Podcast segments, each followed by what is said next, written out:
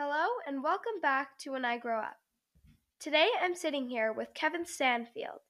You might know Kevin from CTV Morning Live, where you can see him on air five mornings a week telling you all you need to know about the weather. What makes Kevin's story interesting are the twists and turns he took. He worked in everything from radio to traffic reporting to play by play commentary. Last March, Kevin finished his meteorologist certification from Mississippi State University. I've got a ton of questions for you, Mr. Kevin, so why don't we get started? Well, let's do that. Thanks for having me. So, Mr. Kevin, I heard that you are originally from Whitby, Ontario. And I know the story about how you got started in broadcasting, but it's really quite funny, so why don't you tell our viewers? Yeah, I was going through what you might call the victory lap of high school, and I was working at a Michael's craft store as a cashier, and this little old lady came through the line, and I didn't know what I wanted to do.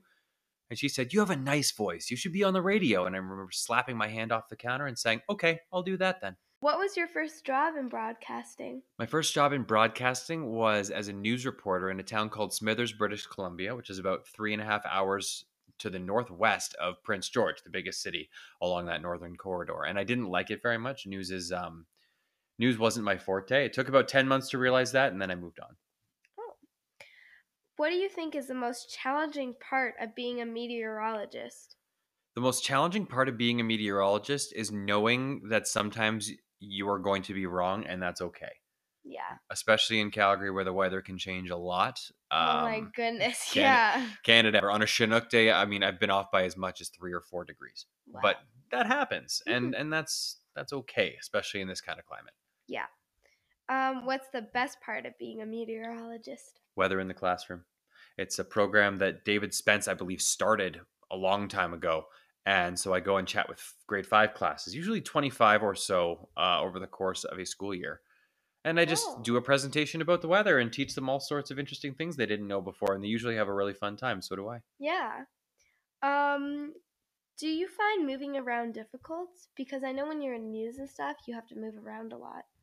You get used to it. Uh, I was one of a group of seven gentlemen, and I was the only one that left Whitby by Oh. more than an hour. All of my friends are still very close to home in their home bodies. They're near their Oh. parents, and at first you miss your family, and then you realize they're a phone call away, and that makes it a lot easier. Um, dating Yeah. someone who someone else who's in the industry, Courtney, as you know, uh, that would have made things more complicated. But we have a good thing going in Calgary, so I think we're staying put.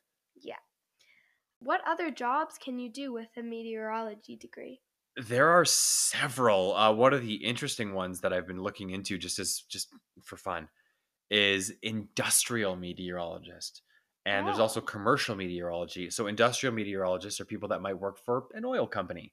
And their job and Oh. their job is making sure severe weather isn't going to impact operations. When it comes to commercial meteorology and like prognostic meteorology on a long frame, a fancy way of saying their job is to make sure the weather is going to be adaptable for certain ver- variances of uh, like a crop that grows in Oh, Cuba, Yeah. which is it's it's it's fascinating. So, uh, how many people are going to buy into a banana stock D- may depend on a meteorologist saying, "Hey, it's going to be a great year for bananas," yeah. which is something that seems so out there and kind of silly, uh-huh. but totally makes a difference. huh. How long do you think it'll be before humans are on Mars? Oh wow. Um, with everything that Elon Musk is trying to do, and hopefully more billionaires take after Elon's example, uh, I would imagine that humans will have a sustainable colony on Mars within the next hundred years, maybe within your lifetime, Yeah. maybe not within mine. Um, um, is b- being like a weatherman um more math or science? Science. There is a lot of math that goes into it, but for the most part, the applied math that's needed is done by computers. They do these massive formulas, and there are many of these computers all over the globe. They're the oh size of Oh, a school wow. bus. They're they're tremendous. Really? Well, they have to be. I'll get really scientific here. Think about it this way: if a model, computer model for for weather, has a 10 kilometer resolution, that means if you took a, a sheet of grid paper and every single place that those lines intersected represented a 10 kilometer distance, every one of those lines is 10 kilometers, the computer figures out through one formula or many formulas what the weather is going to be all the way across the country for every 10 kilometers Oh, horizontally and vertically, and then vertically into the atmosphere as well, all the way up the atmosphere. It often figures it out as well. So yeah, it's a lot of science. It's a lot of just figuring out what works and what doesn't Yeah. more than anything. And because some models, especially for Calgary, they know how much snow is coming. They have no idea what the wind is going to look like, or they have no idea how to account for what a Chinook wind is going to do to our temperature. That's where you can be wrong because it, the model says four degrees. Well, no, westerly winds at 30 kilometers per hour. Now it's 8 Easy peasy. I know that now, but at first I didn't. yeah. Um, this is a question that I'm sure most people are curious about. How do you decide what the weather is? Like, do you just estimate it, or can you actually figure out what the exact temperature is? I sort of answered that just there uh, with, Yeah. the, with the last one, but but there is more to it. Um, when it comes to the exact temperature, it's a good day when you get it, and it's a great week when you get it every single day in the week. But as far as the exact goes, especially in a city like Calgary, where a little bit of westerly wind makes a massive difference, it is tricky. Um, it's never guesswork though. Yeah. The only time it considers, or I consider it to be guesswork, is if the wind is going to be 20 kilometers per hour. What what you need to then know is what the temperature of the wind is, because I've seen it, and it happened this week, the week that we're recording this, I should say, where we had 20 kilometer per hour wind out of the west, and the temperature was two degrees, and then the wind stopped, and it immediately dropped to zero. oh wow. So if that variance is considered, well, the high for the day is based on that two degree marker, but that wind was a half hour long, so Yeah. you can be wrong, and that's okay. hmm Um, how long does it take to figure out what the weather's gonna be? I can put a forecast together for Calgary in roughly 15 minutes if the weather's complicated. If the weather looks like it's a relatively easy pattern, high pressure over us, more like 5 to 10. Oh wow. Yep. Um, are there any seasons that are easier or harder to forecast? Great question. The hardest season to forecast for Calgary is probably the summer or late fall. Uh, as far as the easiest is concerned, maybe early spring. And the reason Oh. uh, late fall or and and summer become an issue is the storms. Just making sure you're getting a good handle on the storms, the storm positions, because especially when they roll off the foothills, I mean that that can create pull storms. That's a complicated storm to Yeah. predict the exact location of, but we do our best. Um, how do you feel when people recognize you? It's very flattering. I love it. Um, ninety five percent of the time, but uh, no, that ninety five percent of the time they're recognizing you, and my modality toward it is without them, I don't have a job. Yeah. So I'm more than happy to spend, you know, give them the time they deserve because it's a cool moment for everyone involved. It's nice to know that I'm not just staring at a camera. It's nice to know someone's watching. You know, yeah. it's cool. um, what time do you wake up in the morning? depends on the the previous evening um but usually 3:30 sometimes as, Oh my l- as goodness. late as 3:50 3:50 is the absolute cutoff Wow. Yeah. What time do you go to sleep usually? 9 o'clock Wow. so six hours of sleep and then on weekends somehow i sleep for 10 hours sometimes can't imagine how that happens Um, so, Mr. Kevin, all of my podcasts end with a speed round of questions, so our listeners get to know you a little better. perfect I'm gonna ask you questions, and you can just blurt out whatever comes to mind. i think i'm ready Okay. What do you order from McDonald's? it used to be a big mac no cheese now it's large fries and a large coke Oh, why did you change it? because i just decided to adapt a plant-based lifestyle Oh, as of January 1st. I'm going to go 365 days of plant based. So I've been to McDonald's since then. And I just get a large fry and a large Coke. how's it going? Really well. Sometimes That's it's good. sometimes it's tough. It's Yeah. tempting at moments where I'm like, hmm, whatever that is looks good, but I know it's made of meat, so I don't go for it. What's your favorite holiday? Christmas for the feeling, Oh, the feeling, yeah. and, and the feeling in the family, especially now that I have kids. Mhm. Um, what's a country you wish to visit? the Balkans, I'm gonna say. So uh, just that that beautiful section near Cyprus, uh, even Greece or Italy, I'd love to go to. Yeah.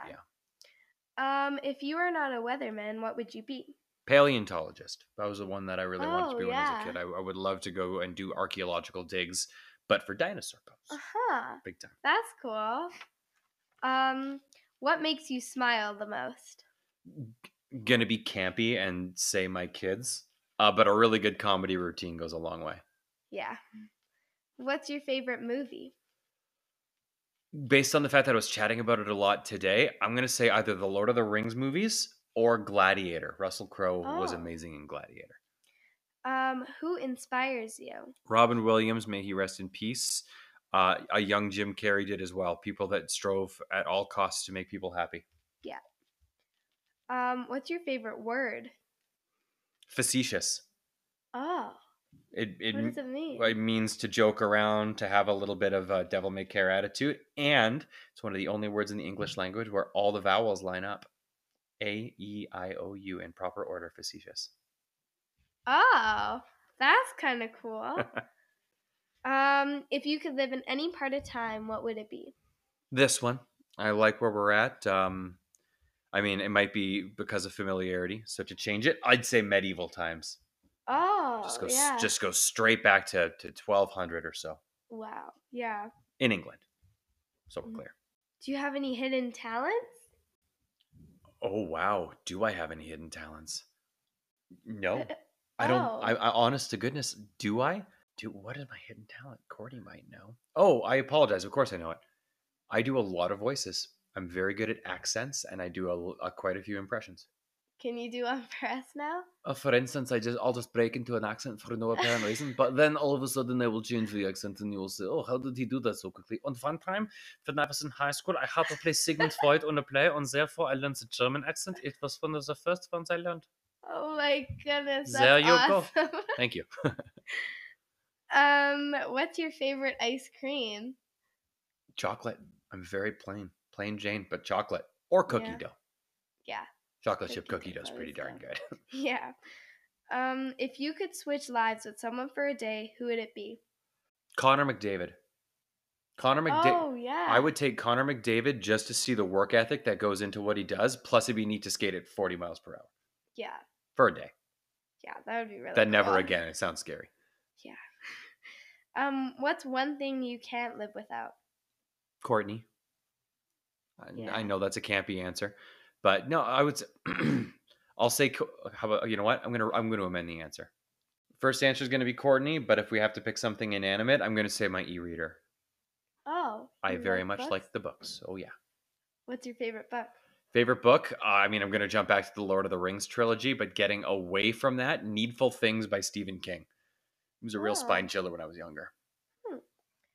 Um, where do you see yourself in ten years? Ideally, still as a meteorologist, uh, and hopefully continuing on the same path that I am. Trust takes time. I hope to be trusted even Yeah. more by then. And last but not least, when you were twelve, what did you want to be when you grew up? I wanted to be a paleontologist or a marine biologist. Oh. One of those two. I love swimming. I, I'm still a fish. Um, Yeah. and so I, yeah, marine biology would have been fun. Just diving Yeah. down in the reefs. Mm-hmm. Thanks so much, Mr. Kevin, for joining me and being such an entertaining guest. That's what I do. and to all our listeners, thanks so much for tuning in, and I hope this helped you decide what you want to be when you grow up.